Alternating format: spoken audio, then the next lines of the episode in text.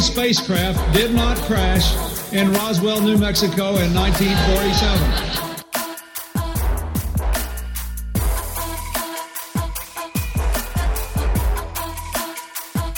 You know flat earthers, I guarantee it. But you don't know who they are because they're afraid of talking about it.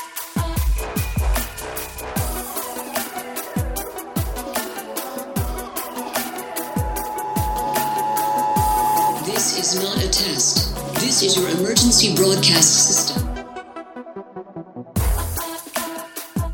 Hello and welcome to the 103rd annual Subliminal Deception Podcast, your weekly dose of conspiracy theory bullshit. My name is Cody. I'm joined by my pal Phil. How are you?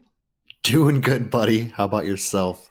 Not doing too bad. Uh, enjoying a interesting Tuesday. It's uh, so I work in a uh, area where there's no windows, right? Yes. I go on my lunch. It's nice and sunny. It's like 60 degrees. Feels great out. And right before I was leaving, I went to the bathroom, and here it's downpouring rain, and it is currently like kind of raining. So that's the weather report in Minnesota. How is uh, Arizona?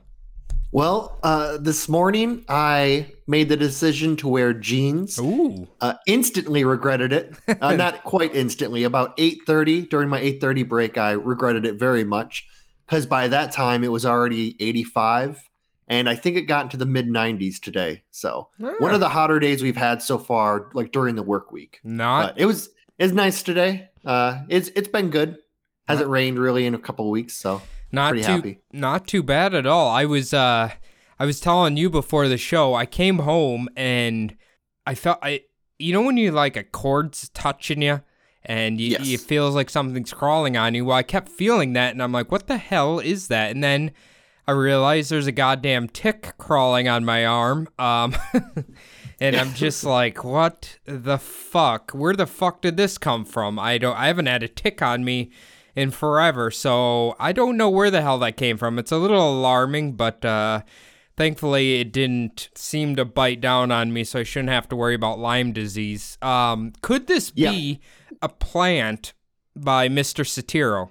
It very well could be. Actually, when you were telling me that story, I was wondering if perhaps your cousin Josh had come to visit you and you guys went out exploring possibly one of the Mississippi marshes around the city or something like that, like back in the olden days.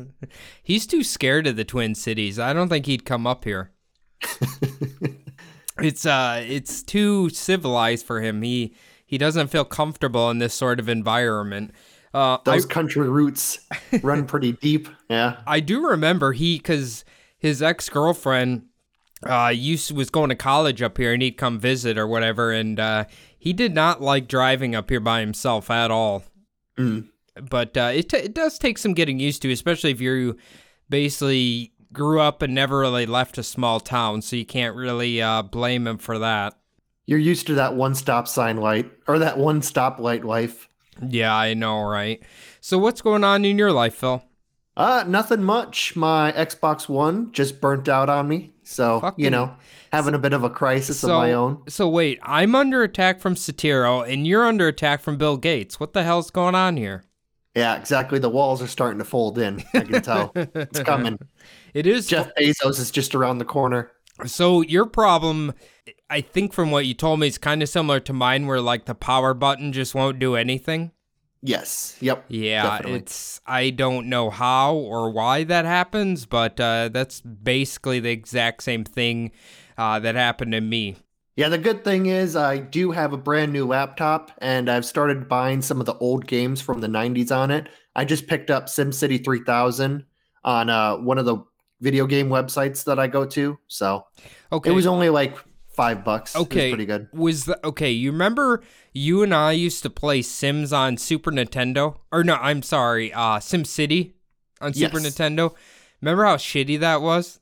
Yeah, well, back in the day, it was a pretty good game. But now, if we played it today, it would be, yeah, pretty shitty. Okay, now when it SimCity first went 3D, was 3000 the first one or was 2000? 2000. We actually played that one okay. at the school, had it. Okay, I so 3000 is pretty solid then. Yes, 3000. It's it's old now, but when it came out, it was pretty fucking revolutionary. You had like subways, trains, all that shit. You know what? We need to come out that that I know you'll play. Uh fucking uh the remaster of Diablo 2. Yeah, I'm actually a little pissed off because I've been waiting for that to come out, and now my Xbox One is toast. I'm not a fan of playing Diablo on computers because of all the clicking. So Yeah. Well, uh, I'm. I think this fall is probably when you're looking for that release date. I would imagine they usually like pretty systematically release them on specific dates, just so it doesn't interfere with their other games. So they're very good about making sure they collect money at different increments.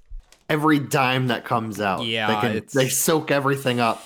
The World of War, their World of Warcraft, right? Yep. Yep. Yep. Yeah, Yep. They uh yeah, that's them. But uh anyway, speaking of sucking money out of people, are you ready to get into uh this week's episode, Phil? I am killer segue, but yeah, let's go.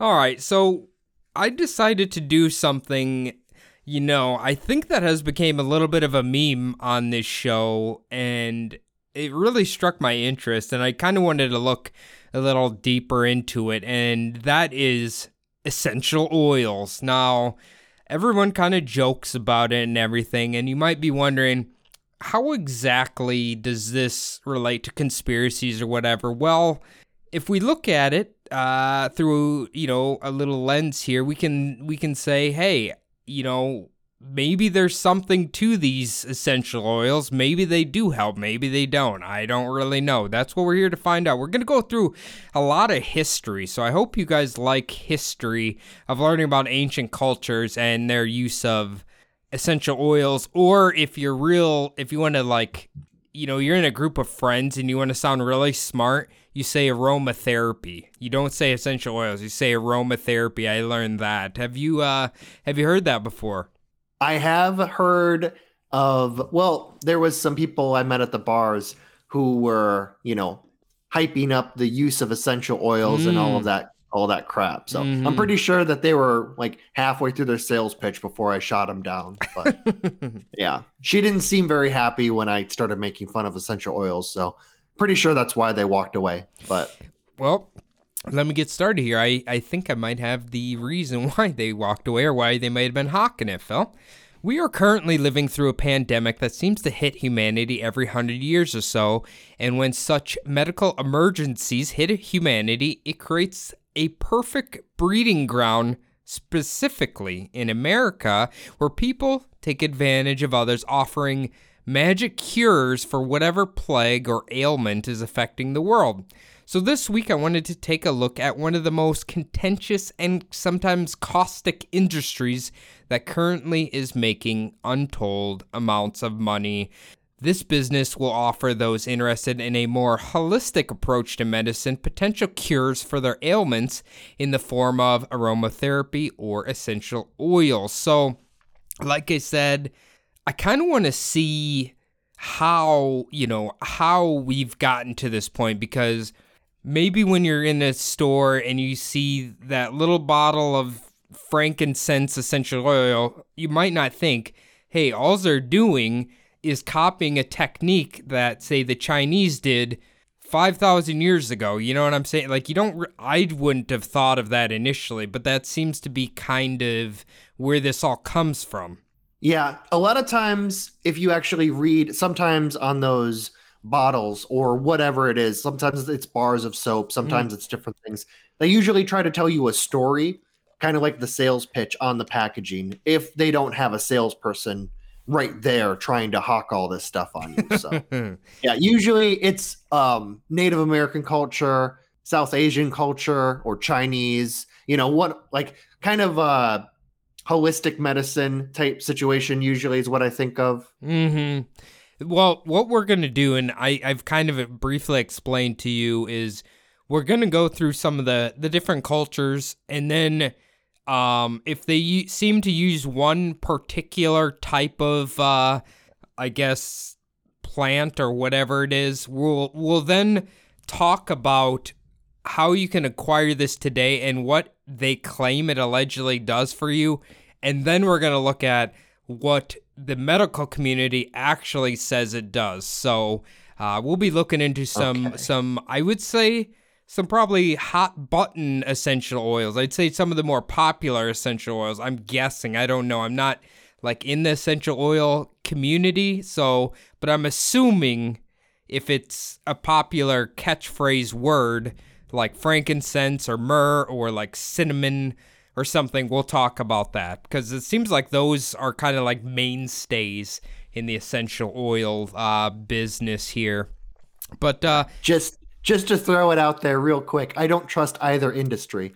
I don't trust the holistic medicine industry or the mainstream medis- medical community, all the, you know, big pharma, all that. So right, I'm not big into either. I'm not huge I'm not huge into going to the doctor and, you know, all, all that stuff, like getting tested for things. I feel great, it must be great, you know. yeah, you want like you're more like the Fre- uh, Fred Flintstone approach to uh, medicine. That's kind of where you're at. I don't trust those vitamins either, those fucking Flintstone vitamins.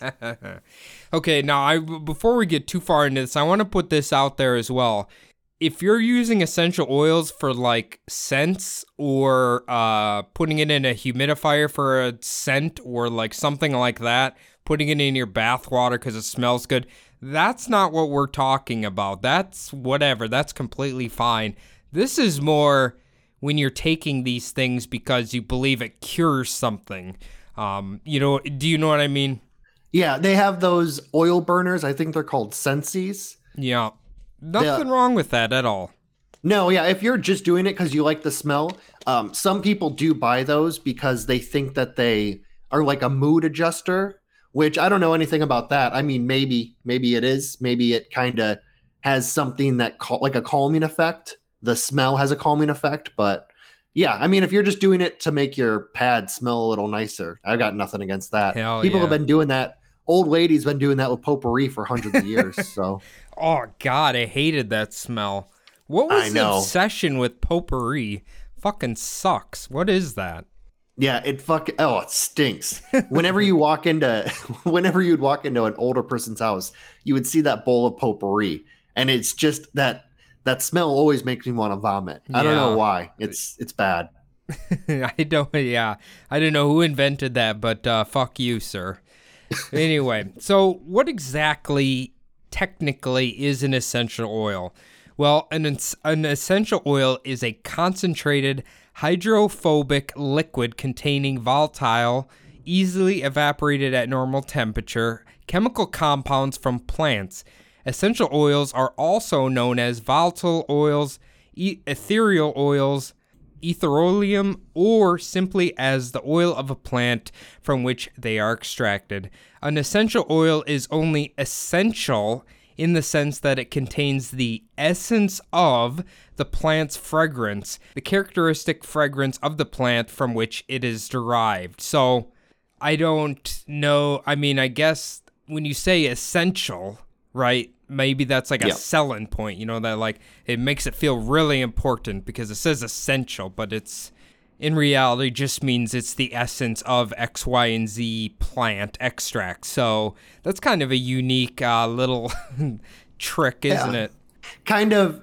Well, it's it's it's spelled differently, but it sounds the same. Essential oils and something being essential for life, or you know. Right, But you- when you hear essential oils, it sounds like it's an oil that's needed in your life. Right. So, So- I do like. Uh, I wonder hydrophobic. Like, is the liquid? Is it? Is it rabid? What you know? That's the only time I've ever heard of hydrophobic is either someone who's afraid to swim or has rabies. Yeah, So, I don't. Maybe that's like Charmander being afraid of uh, Squirtle. I don't know. Maybe that's what that is. Exactly. it's the Japanese. super Here effective against him. all right, now all this information that I've got, or a good chunk of it, is coming from, and I'm not making this up, the International Federation of Aromatherapists. So. Could they be lying? Without a doubt, but we're gonna just take their word because they have the most detailed information. So we'll just take it for what it is. I'm sure plenty of it is true. Now, And and you do not want to fuck with them because they are like a gang.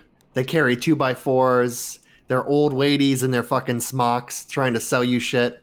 I'd be oh yeah, they'll them. throw they'll throw goddamn uh uh, mace essential oil in your eyes if you get too close. So you got to watch your. Yeah. Can you imagine uh, Captain Kirk?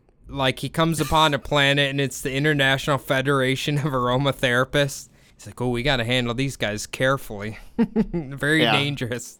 They don't let him out of there until they fill the cargo hold up with all the essential oils and cinnamon and all that crap. Oleander. Now, as no surprise, use of plants dip- for different purposes have been around since recorded history. The earliest believed period that humans started to utilize this was the Neolithic period, which was up to as old as 9,000 years ago. Sorry, Paul. I know you only think the Earth is 6,000 years, but we have record of 9,000 years uh, they found evidence that they learned to use fatty oils uh, from such plants as olives, castor, flax, and sesame, which they would press and then they would cook with it or make ointments out of it. So essentially, you're just crushing it, extracting it, mixing it with other stuff, I guess, right? Uh, pretty simple. You can do this. You could do this with shit outside of your house right now if you really wanted to. I wouldn't recommend it, but you certainly could. Yeah, when you get your Big Mac, just take all the little sesame seeds on top of it, crush them, and you can use that in essential oil. I think those are baked. I don't think you'll be able to get much out of them. I think they have to be raw. Those are just little crispy things.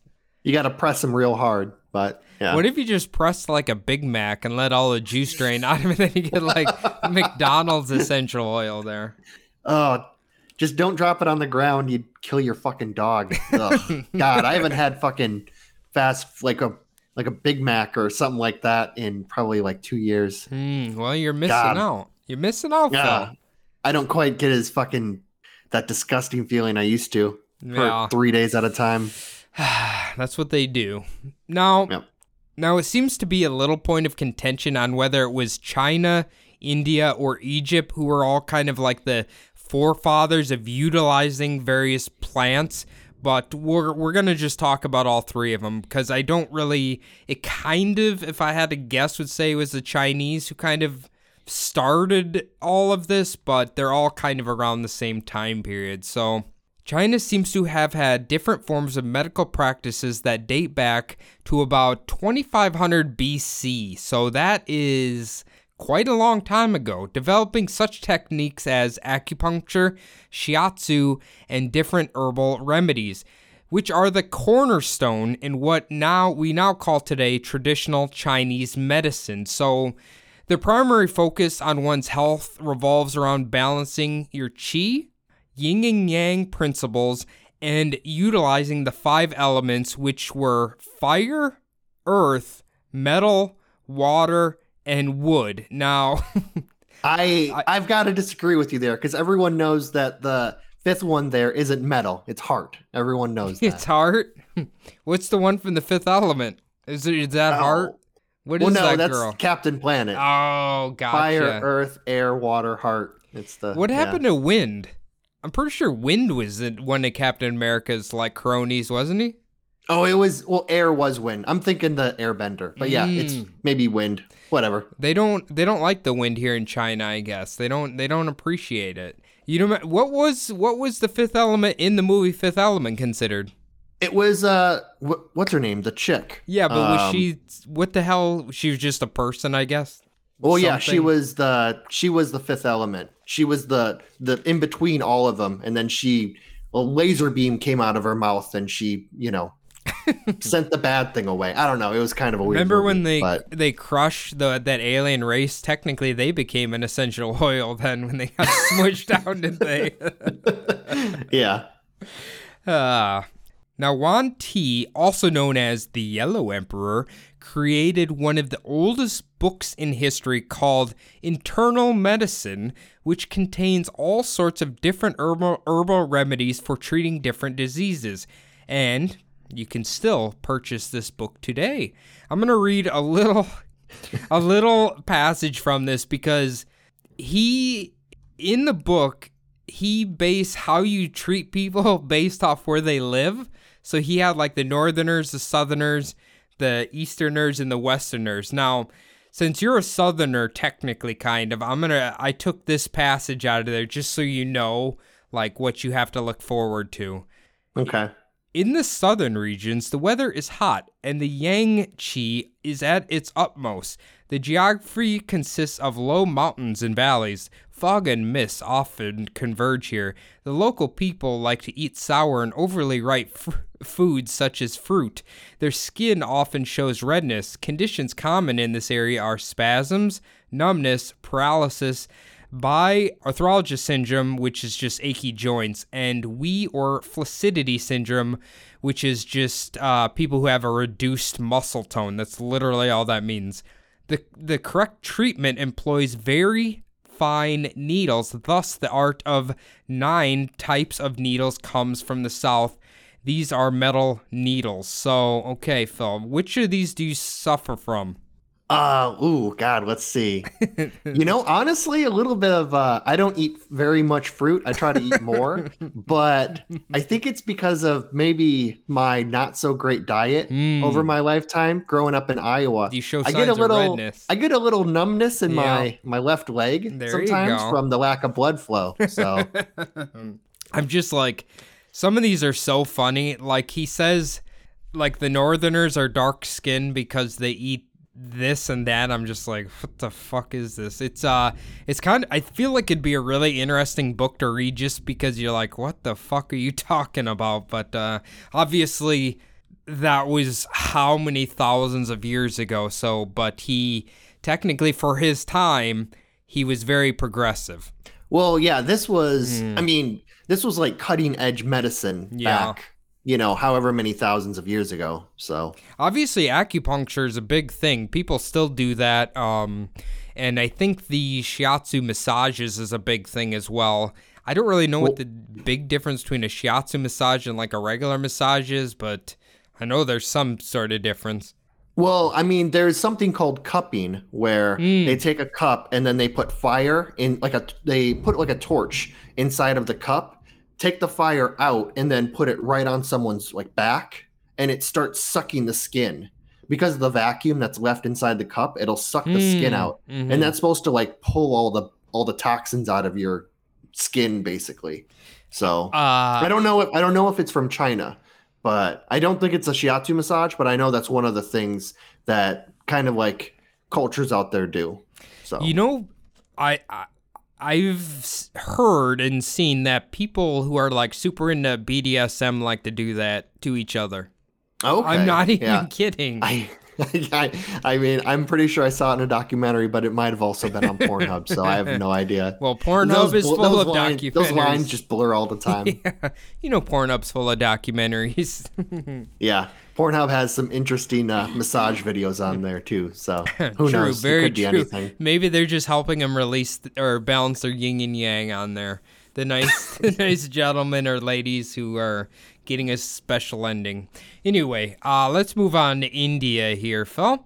India has written text dating back as far as 2000 BC, which is when a book by the name of Vedas was created, in which it contains various uses for over 700 different plants and substances, such as sandalwood, ginger, myrrh, cinnamon, and coriander, which were used in different religious and medical practices. So, you see a few of those uh, that you can probably recognize. You know, obviously cinnamon, ginger, coriander. You use that for cooking, or we do a lot in, uh, I guess, America.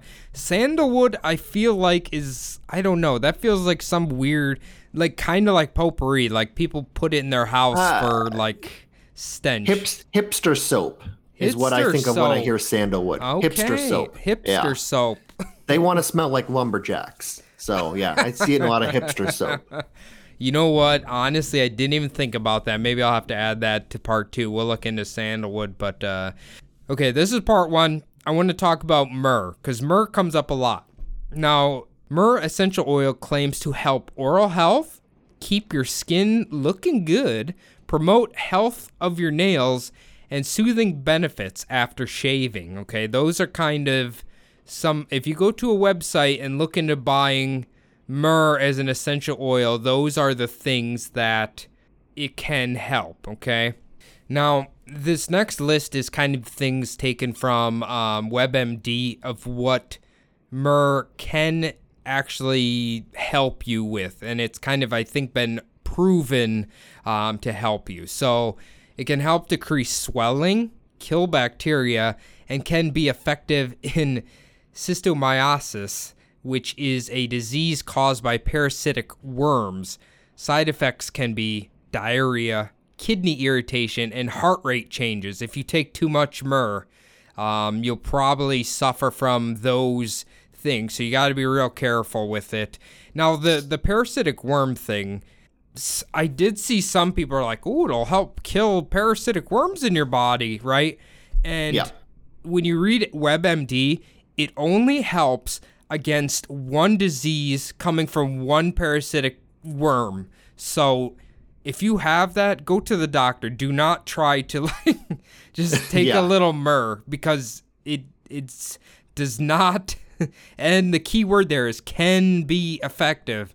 Does not cure. Can be effective, okay? So Yeah, when I when I heard that it could help you fight parasitic worms, I was thinking that this could really be useful for the Amazon warehouse workers in fighting Amazon corporate because anything to help take down those parasitic worms would be of great help to them. So Well, well, you know, the problem with that, Phil, is that when you see the price ranges for a little tiny bottle of this shit, uh, you can see why the workers there cannot afford the myrrh to battle the the worm, the parasitic worms of the Amazon upper management, because bottles can range anywhere from eighteen dollars all the way up to three hundred and ten dollars for a fucking vial of this shit. you're right; those poor bastards could barely afford the dollar store eighteen dollar bottle of it. So. Yeah, it's oh man. With the benefits they're getting from from them assholes. I did like because you can like people sell this by like the 50 gallon drum or how much yeah. Who needs that much essential oil? I guess if you're just diving right in it, but uh but yeah. You're taking a bath in it. Is that like a house payment? A 50 gallon drum of that I don't shit? I don't know how much that is. Jesus. Is that what the three one of the three wise men brought a 50 gallon drum of fucking myrrh to Jesus when he was being born there? They just Like had, those like those big white pails that we used to feed the cows with the those uh those big white 5 gallon drums of it. But uh yeah, I was actually looking at it and one of the things that kind of lines up is so you have like something for oral health and for basically soothing your skin after shaving. Mhm. And one of the things that WebMD says is it kills bacteria and decreases swelling. So they do line up a little bit Yeah. in some like areas if it kills bacteria. A Then because that's that's what's bad for oral health and um, after shaving, you want to kill all that bacteria that's you know getting into your pores. So the the thing that's we got to keep in mind when I'm talking about this is even from WebMD, a lot of them don't seem to give like a definitive thing. They're like it can or it's sometimes shown the ability to. So it's never like definitive. And the other thing I learned about almost all these essential oils is like almost every single one seems to like decrease swelling or be an anti-inflammatory. So Yeah. I don't I don't know if they just saw it works for that and just assume it must work for everything. I don't know. yeah, well, it sounds like you were on WebMD quite a bit Yeah. during the research of this. So how many times I've got to ask? How many times were you told that you have cancer just Uh, from logging on to WebMD Uh this thank- past week? thankfully it seemed like WebMD has a separate section for holistic things. So you just it's like two separate websites almost. So thankfully I didn't I didn't go too deep because I'm too scared of it. Yeah, that's exactly why I don't go to the doctor. You just don't want to find out some things. you Yeah, know? I know. well, Phil, you ready to learn about cinnamon as an essential oil? Yes, yes, I am. right. Coffee cake is amazing. So, cinnamon in essential oil form claims that cinnamon helps with coughing, colds, constipation, stimulate circulation, reduce stress, relieve pain, fight off infection, improve digestion, and protect against some insects. So, cinnamon's pretty powerful, allegedly. Yeah. Allegedly. Obviously, it's going to keep away insects because they're not going to like the burning sensation when they actually touch cinnamon oil on your skin. Definitely. Uh, just like that cinnamon challenge. They're just gonna cough Oh. you right out. I mean, maybe you'd be better off just like crushing a box of cinnamon toast crunch and then just getting the oil from that and, and using it in that aspect. But uh, now here's the truth about cinnamon, okay? Now, cinnamon, cinnamon does contain antioxidant, antibiotic, and anti inflammatory properties, but studies haven't proven enough to show it had a dramatic effect on humans. So, again, it's kind of like the basic stuff, but people or the sites are claiming, like, look at that list I just read to you constipation? Seriously? Come on. Yeah. Well, I can imagine if you take a nut, like if you take a spoonful of it, I can imagine it cleans you out. If you can get it down, I imagine it. It'll everything will come out. No, it'll here- be like a fucking loose slot of Vegas. Here's what you got to remember though. This is kind of tricky because they can write constipation on almost all of them because when you um, take like an essential oil or any sort of oil, it lubr- lubricates the, your insides, right? Thus making it easier for your bowels to do their job. So it's kind of a sneaky little thing they they put in there. Now, cinnamon as an essential oil, the prices can range from $5 a bottle to about $20 a bottle. So it's a little more reasonable than myrrh is. Maybe it just doesn't have the flashiness of myrrh. Well, I think it's maybe because cinnamon is more mass produced Hmm. because it is a it is a common spice. Uh, Right. They they grow it for obviously you know to spice things or to put in like cakes or whatever. So I'm guessing that's why it's cheaper because you can just easily buy cinnamon at the grocery store, like any grocery store. But myrrh, I've never seen that sold anywhere, even in those like essential oil aisles. I suppose I never really looked close, but never Well- really even heard of people buying myrrh, you know, since Jate fucking, you know, Big Jesus' time. Well, that's because you you've heard the legend that frankincense and myrrh is invisible to atheists, right? Oh, You yeah, can't see of course. it. You can't see it. Surprisingly, gold though. You can see gold. Yeah. Is that what? Is that the third gift? Gold. Gold, Frank- Gold, frankincense, and myrrh. Okay. Yep. Yep. Yeah, okay. it's gold. Now, uh, let's move on to Egypt. Let's learn a little about Egypt. These uh, these next few cultures we're going to learn about have a lot more information involving uh, oils and everything. Now, ancient Egypt is very interesting in in regards to utilizing plants and plant-based substances because of its location next to the Nile River, which had an overabundance of different types of plants. A lot of their use of aromatic plants revolved around making fragrant oils, which they would use in incense, medicine, massages, skincare, cosmetics, and of course, was vital in their process of embalming the dead. Interestingly, unlike China and India, the Egyptians would have used two different processes in getting their aromatic oils. That being either from inflorescence, which involved them soaking the plants in some sort of oil to extract the goods, or maceration, which involved heating the plant in oil to extract the goods. Now, mace- maceration or maceration, whatever, whatever it is, you know, going to cooking school on cooking, essentially, I don't know if you've ever done this or heard of it. Let's say you put like a shitload of garlic cloves in oil and you burn it, and then like it kind of like infuses it. So mm-hmm. you can use it for cooking. I mean, essentially, that's what they're doing, right? Yeah, it kind of sounds like it. I wonder how they get the like the extract out of that oil, or if that all becomes like the mix. If that's what goes into the vial, is the oil and whatever came out of those plants. It's kind of interesting. Yeah, it, you mean how they get it out of the plants? So I think they just put the plants in the oil and then heat up the oil. Oh, and then what I'm wondering is, do they try to get the extract out of the oil, or does that oil become part of the Yeah, I- the aromatic? I'm pretty positive it just becomes all one substance. Um, okay, gotcha. that's what Like I oil is the delivery system. Yeah, yeah, because Okay. it seems oil's like really good for that, honestly. Um, but Yeah. it- anyway, now from the Federation's website, it's I'm gonna just say it. It states All hail. they claim that the ancient Egyptians were the creators of one of the world's most important items body deodorant and perfume. It appears that personal hygiene was very important to the ancient Egyptians. Have you heard this before, Phil? I have that before that they were the ones who invented uh, like perfumes.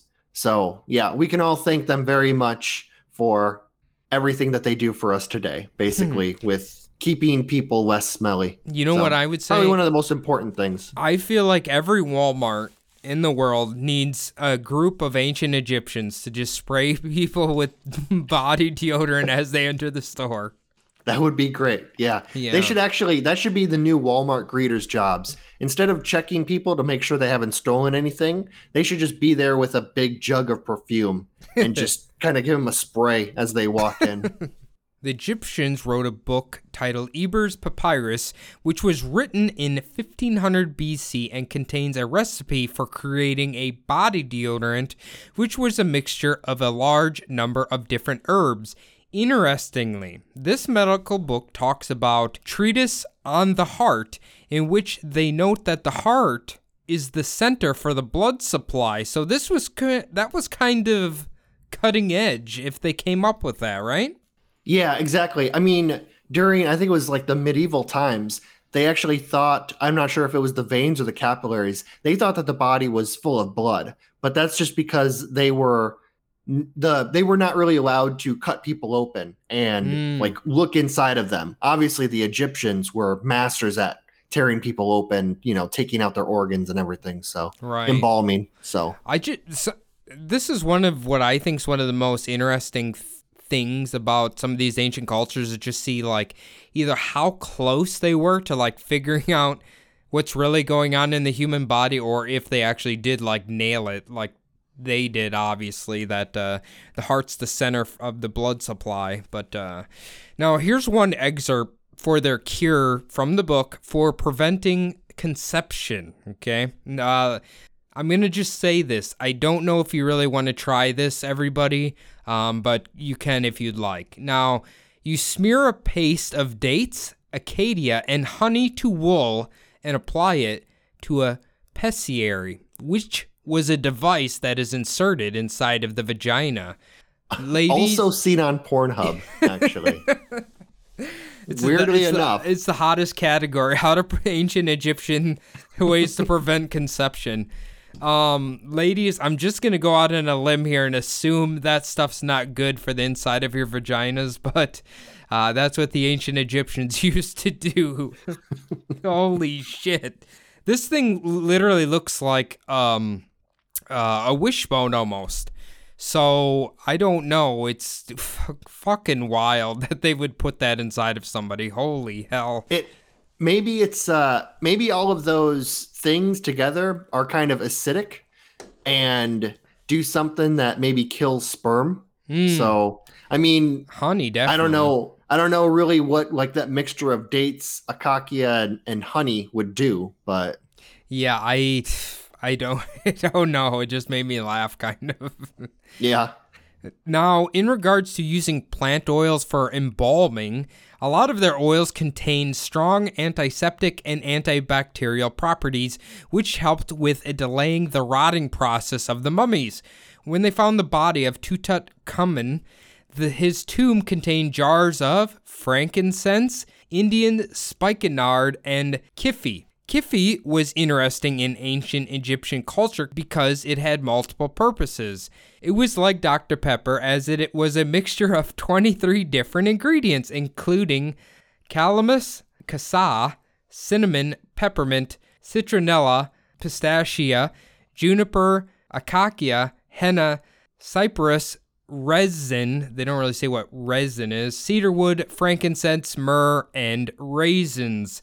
Its purpose was to serve as antiseptic, incense, poison antidote, a balsamic, and a tranquilizer, which lulled one to sleep, ailed anxieties, and brightened dreams. the sleeping agent is from calamus, which is a powerful narcotic. So of course it cured everything Yeah. when you're fucking doped up. But uh, Yeah, that, all of the uh, all of the other twenty two things were probably just to help ease you into the calamus, just so it didn't taste. prob- honestly, probably just so it doesn't taste like complete dog shit. Honestly, probably just like cutting cocaine with baking Yeah. powder or, or whatnot, baking soda, whatever you use. You're just trying not to kill the patient. Yeah, it's uh it's kind of interesting though. I wonder who the hell came up with this shit. I don't know. Well, I mean, they probably just, you know, over time, some of those, they were probably just like working at it, working at it, you know, like testing it on themselves. You know, eventually the the scientist guy that they had probably ended up getting hooked and, you know, had to go to rehab, but somebody else took his place, you know. Mm-hmm. Mm-hmm. Yeah, I don't know. I thought that was kind of funny. It's like, oh yeah, we got all this shit, but it's literally the one thing that's helping you go to sleep because it's such a powerful narcotic. Yeah. We have all of these great things in here.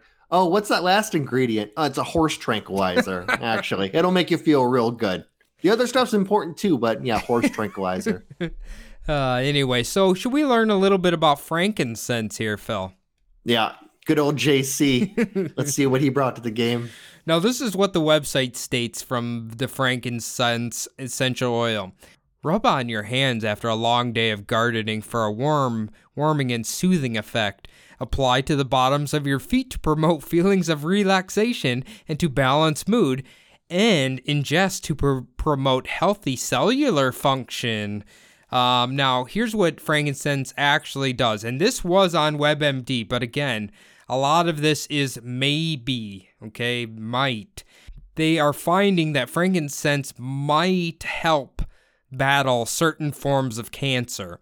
It improves asthma. It may reduce arthritic symptoms and may improve stomach function. Side effects are rather mild. Just make sure you don't have an allergic reaction to it. That's kind of one of the big warning. I don't know if uh, like an abnormally high amount of people kind of react to frankincense, but just don't take too much of it. And again, the improved stomach function is again that oil lubricating your system. So don't get too excited about that one. Now the cost, okay, the cost not too bad. Five dollars all the way up to two hundred dollars for a little bottle of frankincense. So ah, yeah, there's that. Um so what do you think about frankincense there, Phil? So, from the first part of it, uh, rub it on your hands after a long hmm. day of gardening for a warming and soothing effect. It sounds like kind of like that hippy dippy shit, something mm-hmm. that they would use in like the communes. You know, mm-hmm. after they worked your ass all fucking day long, they make you put that shit on your hands and feet. The thing is, like, improve healthy cellular function. It's very, like, nondescript, but it sounds really good, right? Yeah, it's you, like, what exactly does that mean? I don't like know. cellular function. I don't it's know. it's such a weird thing. It's like it's like saying that you create a device and like what's your device going to do? It's going to help the weather. Like, oh, what do you mean by help the weather? Like, you know what I mean? It's cellular function. It's kind of weird. You know what it kind of uh, you kind of reminds me of? Uh, remember the deer whistles you put on your car? They make Yes. no noise at all, but apparently it scares deer away. I if you want to see if you want to find a car that definitely has damage from a deer, look for one of those trucks that have a deer whistle on the front. Because apparently, every like every time you ever see a car that had just gotten like a hit a deer, they always had one of those little deer whistles on the front. yeah, It's almost like it attracts the deer. maybe that's why. Uh, anyway, now let's learn about peppermint here, Phil. Now peppermint, okay, according to the website, kills germs, stops itching, relieves pain, prevents or reduces vomiting, helps the body eliminate mucus, reduces muscle spasms, reduces flatulence, promotes sweating, boosts blood circulation. It can be used as a mouth rinse, and if you are feeling really frisky, you mix peppermint oil with wild orange oil and frankincense for a midday pick me up. That is literally on their site. I'm not kidding you. So this is genius because they want you to buy all three of them, and then you Yes. mix them. Then you get a midday pick me up. Um, You make a little cocktail out of it. yeah. After you spend Happy hour. fifty dollars on this shit, you get a little pick me up. Yeah. Here. Okay. I mean, a lot of like you hear like peppermints in a lot of toothpaste. I Mhm. wonder if that's because like kills germs, relieves pain, um, helps the body eliminate mucus. I wonder if that's kind of one of those things where Why it's in there. if peppermint if peppermint's in toothpaste, maybe it kind of does that stuff without you really realizing it. If all that's true, obviously. But well, you, you do want to hear the truth, Phil. yes, Okay. Now, there's literally no proof that peppermint actually has a single medical benefit, Good to know. but it is believed it can help irritable bowel syndrome because in oil form it may lubricate the intestines, soothe abdominal pain, bloating, and gas. While at the same time, you may actually intensify the effects of heartburn and nausea. The vapors from peppermint may also assist with the treatment of coughs and colds. So it's kind of like a, it might help, but it might make it worse on the same hand. You know what I'm saying? So peppermint Yeah. seems to be a real, be careful with it. Yeah, every good medicine always has some bad side effects to it. So Right. you know i mean it's one of those deals where if this is if this is fucking you up enough you're irritable bowel syndrome if this is mm. bad enough to where you're going into the essential oils well i mean you might deal with you know a couple of bad things like Yeah. a little bit of heartburn Yeah. and nausea Yeah, So, right, right. Now the cost for a peppermint essential oil is anywhere from eleven dollars to forty-two dollars, depending on how frisky you're feeling there. So head Yeah. out and get you some peppermint oil if that is what you desire. yeah peppermint's another thing that you can see like really just gets mass produced yeah, so i wonder if that's why it's so much cheaper just like cinnamon so much cheaper than like myrrh True. Just head over to your grandma's house and get a jar of her peppermint uh, sucking candy things. Yep. Then crush them beneath your boot and just snort it up off the ground. Dude, you'll be so healthy you'll never fart again. Uh, exactly. All right, now let's learn about the Greeks here. Now the Greeks, we're gonna learn about the Greeks and the Romans because they uh, they're pretty interesting here, and I have a feeling Phil's gonna know quite a bit about the uh, old Greeks and Romans.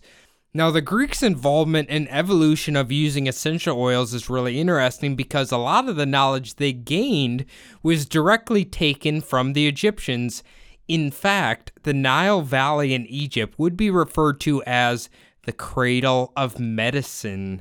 The Greeks believed that sweet aromatic aromas were divine in origin. In ancient myths, gods descended to the earth on scented clouds, wearing robes that were drenched in aromatic essences. Upon death, when your body departed to Elysium, the air was permanently fragranced with sweet smelling aromas from perfumed rivers. So, how does that sound, Phil? well, it kind of reminded me of old Hugh Hefner, the Oh, uh, the man behind Playboy. Everything like wearing robes, coming in on scented clouds, you know, all that shit. Kind of reminded me of him. But What yeah, you- Elysium is uh their heaven, I think. Elysian Yeah. Fields. Yeah, that's what it sounded like. I, I honestly didn't even. I've heard the you know name Elysium quite a bit used in like references to video games and whatever, but uh, yeah, I didn't know that part. Um, I learned that from the TV show Hercules. ooh, there you go. Uh, here's the other thing. What do you think Goku's cloud smells like? Remember Oh. Nimbus? Well, considering how much he ate, I'm proud guessing it probably was smelled like farts. It smells So, like shit. Yeah. Nimbus is a very stinky cloud. A man by the name of Hippocrat, who existed sometime between 460 and 377 BC, would become known as the father of medicine. Now, a lot of the treatments that he learned to use involve certain plants and herbs. His treatment centered around oil infused massages, consumption of herbs, baths, and physical therapies. He said, the way to health is to have an aromatic bath and a scented massage every day. The physician must be experienced in many things, but assuredly in rubbing, for nothing can bind a joint that is too loose and loosen a joint that is too rigid. Surgery was his absolute last resort. Interestingly, Hippocrates believed that certain aromatic plants would protect against contagious diseases. Such as when he allegedly used said aromatic essences to fumigate Athens to get rid of a plague. So, what do you think about this guy, Phil? Well, I mean, obviously, you know, if you haven't heard of him, you actually probably have heard of him. I mean, Yeah. there's like the Hippocratic Oath. Mhm. Uh, really is considered the father of medicine. But yeah, I've never heard of the fumigating Athens part. But it is kind of amazing that we still know about this guy to this day, uh, considering how long ago it was. Yeah. But Yeah. I mean, it was it was teaching. It was, it's been taught pretty much. His his ways have been taught throughout the millennia. So. Here's the thing though. Obviously, when I when I say plague, I I don't really mean like the black plague. I don't believe it. Who knows what the hell kind of plague was sweeping them at that point? I imagine there's a lot of uh, diseases kind of going throughout Greek at the, or Greece at that time. Oh yeah. Well, I mean, you really got to think about it. Trade among Hmm. different civilizations during that time period was at a really high point. Um, obviously, you know, it goes up and down throughout the ages because of war, disease. There was uh, people of the sea and all that. But during this time, it was really high. And anytime a boat would come into town, the rats would flee that boat, get off. They had, you know, vermin. They had they were they had disease of their own, but they also had the lice on their back, you know, the fleas that would also carry disease too. So it really is trade, uh, you know, communication between different regions of the world. Right. So- right. But Absolutely. yeah, plague, so- plague. When they refer to plague, they they don't just mean you know that what we think of as the plague, the black plague, Ebola. They mean like a a sickness, a, like a big sickness. So Yeah, absolutely. Now, a Greek by the name of Megallus created a perfume containing myrrh, cinnamon, and cassia, which he called Megaleion or something like that. This became popular because it was said to contain wound healing and anti inflammatory properties. Additionally, Greek soldiers would take an ointment containing myrrh into battle because they believed it was beneficial because of its antimicrobial and wound healing properties. Finally, a famous Greek physician named Marthesius created a concoction containing rose, fruity, and spicy aromas that could be used for uplifting someone suffering from a tired mood. I suppose a spicy aroma in your nose might hurt a little. What do you think, Phil? Yeah, I don't know. Uh, the weird thing is, like, if they actually believed it was because of its antimicrobial properties, they probably, because I don't think they really knew what bacteria or like viruses or all that stuff um, really was back then, but they probably just knew it had an effect on not giving you gangrene and not making, was- you know, the need for your leg to be sawed off. I was gonna say when you have a wound and you put this on, they're like, "Oh, I don't see any infection," or what did they call it, rot or something? Uh, they're probably like, "Oh shit, this is some magical stuff here." Yeah. Oh, that was. I mean, that was a prob. Up until they came up with uh, like penicillin, uh, there was a huge problem during. If you see people who came back from the Civil War, they would be missing limbs, legs, everything, just because even if they got like a minor cut on their leg, not even a gunshot, just a cut, and it got infected, they would just immediately take the, you know, take it off from where it was, like the skin that wasn't dead. That's where they would cut from. So. well, if only those Civil War boys had all these essential oils, Phil, none of them would have died. Yeah, they should have uh, looked into their local charlatan and found that. Too bad they were too busy selling alcohol and dreams. True. You think the alcohol would have sanitized the wounds a little bit? Yeah, but they had no idea. They didn't even wash their hands back then before True, surgery. true, So- very true. Just like video gamers now. Yep. Um, all right, so that's uh, that's a little about the Greeks there. So you can kind of see they how they utilize the plants. Basically, kind I mean, kind of from stolen knowledge, I guess, or maybe passed down knowledge. But uh, now the Romans, I think the Romans might be close to the most interesting ones because they use it in a very interesting way. As no surprise, the wealth of knowledge that the Greeks learned from the Egyptians was then passed on to the Romans. Aromatic oils and essences could be seen and used pretty regularly during massages and also were used in public baths. The Romans seem to be a bit obsessed with aromatic fumes. Now, do you know anything about these public baths, Phil? Yeah, so there's a town in Wales that's actually called Bath. It's it's on the border of England and Wales, but it's where an ancient Roman bath actually was when the Romans were there. Uh, they used to have these gigantic bathhouses that the men would go and you know soak in the water. They had different. I believe it was they had different rooms for men and women to use, but I'm Mm. pretty sure it was mostly a male, kind of like the the whole sauna type thing, like the male bonding, you know, Gotcha. that kind of stuff. Well, But yeah, I do know I do know they uh they were pretty big into olive oil. Like they didn't really bathe with water. They mostly like bathed with olive oil. So Gotcha. Okay. Well, I guess that kind of makes sense. I don't. the The article from the Federation basically just says the pu- the public uh uh baths they'd essentially just like dump these herbs in it or Yes. whatever and just kind of they really like to smell good as we're about to find out here. They're really obsessed with their vanity, which I guess uh, you kind of he- always hear that about Romans, right? I do have a funny story Okay. about the Romans with vanity. So there was one senator in the Roman, like the Roman senator, whatever they called it, but he was from Spain. And when he was arguing against one of the other Roman senators, that Roman senator would make fun of him by pointing out how white his, white his teeth were and claiming that his teeth were only so white was because that's like he had drank a lot of piss that week or something Yeah. like that. Yeah, I've So, heard that before. One of the th- yeah, it's one of the things like they used to drink their own piss to whiten their teeth. I thought it was horse piss that they drank. I was I thought that it was their own piss because I heard Mm. that in a class that I took. So, Okay, all right. I know horse piss was some. It's what it doesn't piss is piss, I guess. But let's not Yeah. drink piss unless you're It's into the- that, I guess. it's the ammonia, also found on Pornhub. Right. Actually, so The- all of this subject today is basically on Pornhub, Phil. yeah, I'm basically, sure there's plenty of Roman baths, public baths on there as well. yeah.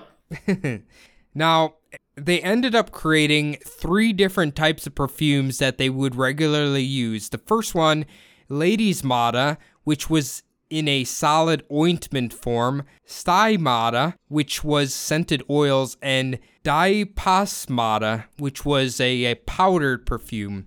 All hmm. three of these were used heavily in their hair, on their bodies, in their clothing, in their bedding, and in massages after they took a bath. So I I would I don't know, did I figured Rome stunk really bad. Did it maybe not stink so bad?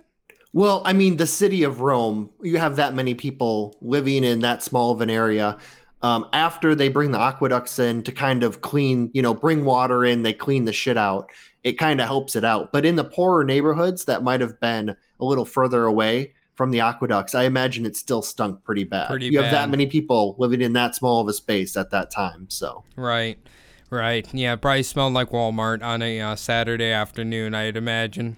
on an any time of the day basically but yeah i mean if you were if you were in the wealthier part of rome if you were in say like one of the senators like palaces like mansions i imagine it probably smelled pretty good in there so Probably smelled like the uh, ladies' store, Lush. Have you ever been there, Phil? no i have never So- been to lush So they have like all these crazy oils, soaps, shampoos, and shit, and I think they're all Okay. like plant based. So like the second you walk in the store, it's just like this powerful aroma. But uh, you know what? A lot of girls swear by it. Bianca definitely Okay. swears by it. So there's that. A man by the name of Pedanius Dioscorides wrote the medical textbook De Materia Medica, which contained all sorts of information derived from the knowledge used by the Greeks, Romans, and other older cultures.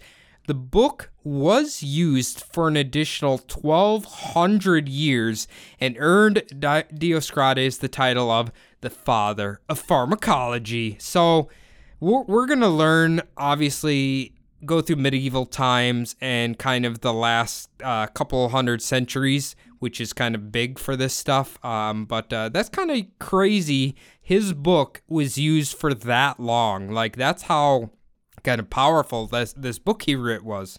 Yeah, um, I was gonna say too. The Romans were the best thing about the Romans was their ability to adapt other people's cultures and whatever whatever the other cultures did best they would kind of bring it into their own.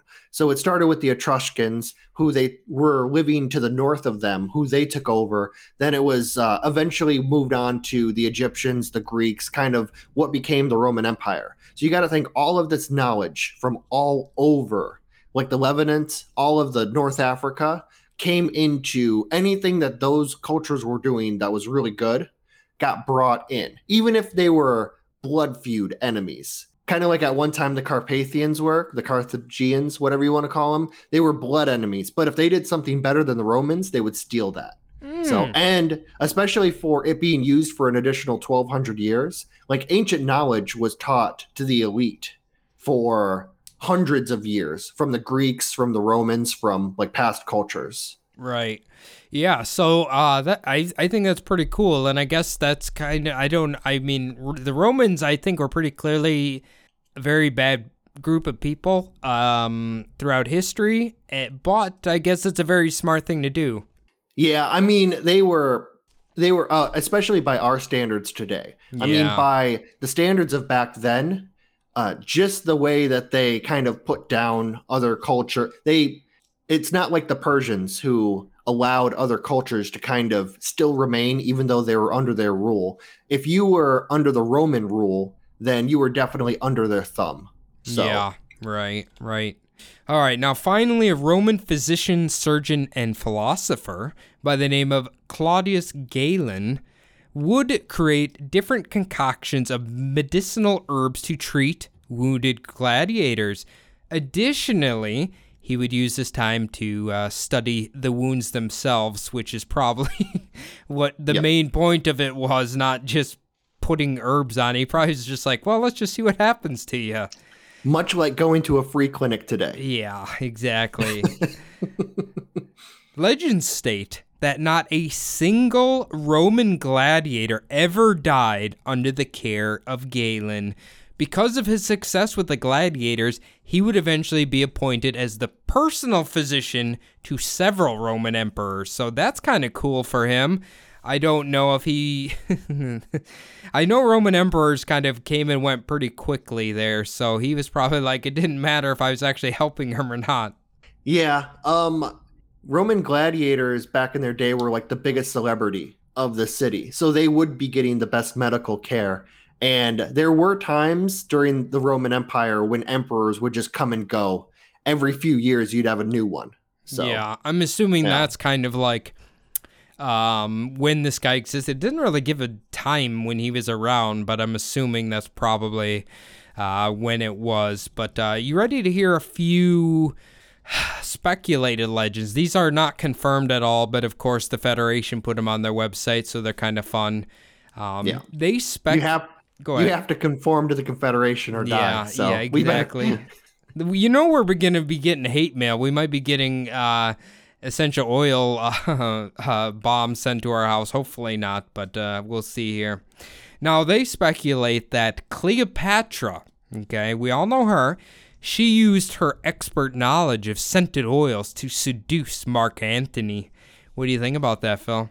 I mean, you know, there is a lot of legends surrounding her. She was an actual, like a real person, but it's almost like the legend is bigger than the actual person. Um, she was descended from the Greeks, and she was one of those people who also would have had some of the best people, the most knowledgeable, you know, medicinal people, all of the people who knew about the oils, maybe uh, under her higher. So I could see that. Right. Yeah, I don't know. That's uh, obviously that probably will never be confirmed, but that's what they say. Now, this one's kind of fun. Emperor Nero, we know him. He's fucking insane. Um, Apparently, was burning so much incense at his wife's funeral. It was the an equivalent amount to that was equal to the amount produced in an entire year in Arabia. So that's a lot of incense to be burned in there. But I guess it is his wife's funeral, and he is the most powerful man in the country. So yeah, Yeah. what do you? Nero is an interesting character, isn't he? Yeah, he's well known for excess too. Yeah. So I can see I could see that. Yeah. I would kind of like to see that. Like, is that like millions of incense burning at one time? I don't think it quite burns like the stoner kids burn incense now. So I, I'm pretty sure they burn it in a different way. But Oh, I maybe- imagine that place stunk pretty bad Yeah. if they had all that incense rolling. But uh, but even like in a huge pile of herbs or something, you know, when they were burning it or whatever. That's what I mean. I'm assuming. Oh yeah, yeah. Yeah. Just uh, Uh, it would. Yeah, the the fumes would be fucking insane. I bet the entire city smelled oh, because I'm it sure. if he burned that much. I'm sure. I am sure. Well, after the fall of the Roman Empire, those sneaky Christians are about to steal the vast knowledge of aromatic and herbal therapy and utilize it for themselves. And then we get into the Middle Ages and all of that shit. So that's where we're going to pick up on part two here, Phil. Uh, there's so much history, we almost have to do a part two. But uh, how are you feeling? How you like the history lesson about essential oils, Phil? I uh, I always like history lessons; they're pretty good. But uh, yeah, it's just it's it's crazy to think how much we don't use of it's. I mean, obviously, there's got to be some stuff that was good to use. It's amazing how much big pharma kind of has taken over and pushed all this stuff to the back. Um, we don't really know. I mean, how much of this stuff actually worked? There's also really with people's brains. If you think something's going to work, oftentimes it does. The placebo effect. Yeah, So, absolutely. Who knows if that stuff actually worked or if you just thought that you were getting, you know, if you're a gladiator, you're getting, you're told that this is the best medicine on earth and it's going to help you heal. Who knows if that actually, you like your own body kind of thought, oh, good, I'm going to be healing my healing now, and then your own brain healed itself. Right. Um, it's one of those things. I have heard of gladiators like corp like skeletons being dug up and they found that a lot of them had broken bones with perfectly set bones. Like they had broken a bone it had set and then they went back to the ring and gotten more injuries after that. So kind of like it tells you how good their medical treatment was. So Damn, that's like fucking Stone Cold Steve Austin after Owen Hart broke his neck. Yeah exactly he got back in the ring in a couple more years Yeah. Also, the Romans. I don't know. I think actually, uh, I think Adam told you this in a Bumblebutt episode. One of the things that the Romans were big into was they would sell the sweat and the so the I was told you about how they would bathe with olive oil. They would sell that olive oil that they had bathed it with to the fans. They would sell their sweat to men to to like rich men to because they thought it would give them more stamina, more you know, like the testosterone Right. would rub off on them. right. Yeah. Okay. Well, as you can see, people will buy anything if they believe it works, right, Phil? Exactly. Just like rhinoceros horn, oh God. make their dick work better. Well, yeah, we're gonna next week will be a lot more starting to get into like relevant history where you'll see. In my mind, it gets to the point where it's like people should have known better, um, but uh, but obviously that's not always the case. So I hope you guys all enjoyed it. It's a little weirder than we usually do, but uh, sometimes we just like to do history lessons and kind of learn about some wonky shit, some weird shit. Um, and obviously, Phil and I joke about essential oils quite a bit on this show from my from what I remember. So I figured it'd be kind of a neat thing to look into. Yeah. Also, the art of chasing down charlatans and Yeah, yep. taking on them. So Some of my favorite there. Well, anyway, guys, uh, if you like the show, you should check out our Patreon at patreon.com slash subliminal deception. We have about 10 episodes up. We're hoping to get some uh, some new banter episodes going on there. We it's kind of the move's been a little crazy. I'm still kind of getting everything set up and trying to manage my time with all the podcasts and everything, but uh, hopefully we'll get up one up this week. Otherwise, uh, Phil, if they want to contact us and let us know about the healing properties of essential oils, where can they do that?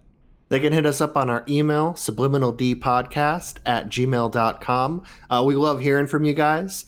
Uh, sorry about the little break that we took. Uh, we haven't really gotten any emails kind of since. Well, we did actually get a couple after that huge Flat Earth episode, but what we've been really hearing from people from is Instagram. Subliminal Deception Podcast on IG.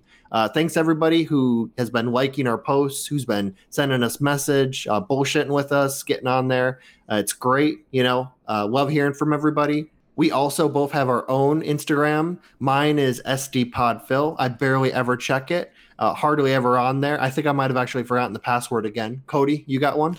Yeah, follow my personal Instagram at Cody's above and uh, chat with me if you want. I know somebody some people reached out to me and tell uh, just tell me they like the show, so I really appreciate that. Honestly, that's so nice of you. Um, otherwise, the last thing we need you guys to do is to log on to iTunes, leave the show a five star review. It doesn't really matter what you say. Put your favorite type of uh, plant based essential oil in there if you'd like. As long as it's five star, we don't really care. Uh, if you're a Spotify user, you just hit that follow button. It's all you got to do. That one's really easy. Um, otherwise, guys, I hope you enjoyed the little journey through history, learn about ancient culture a little bit, and we'll see you next week for part two. Thanks, guys.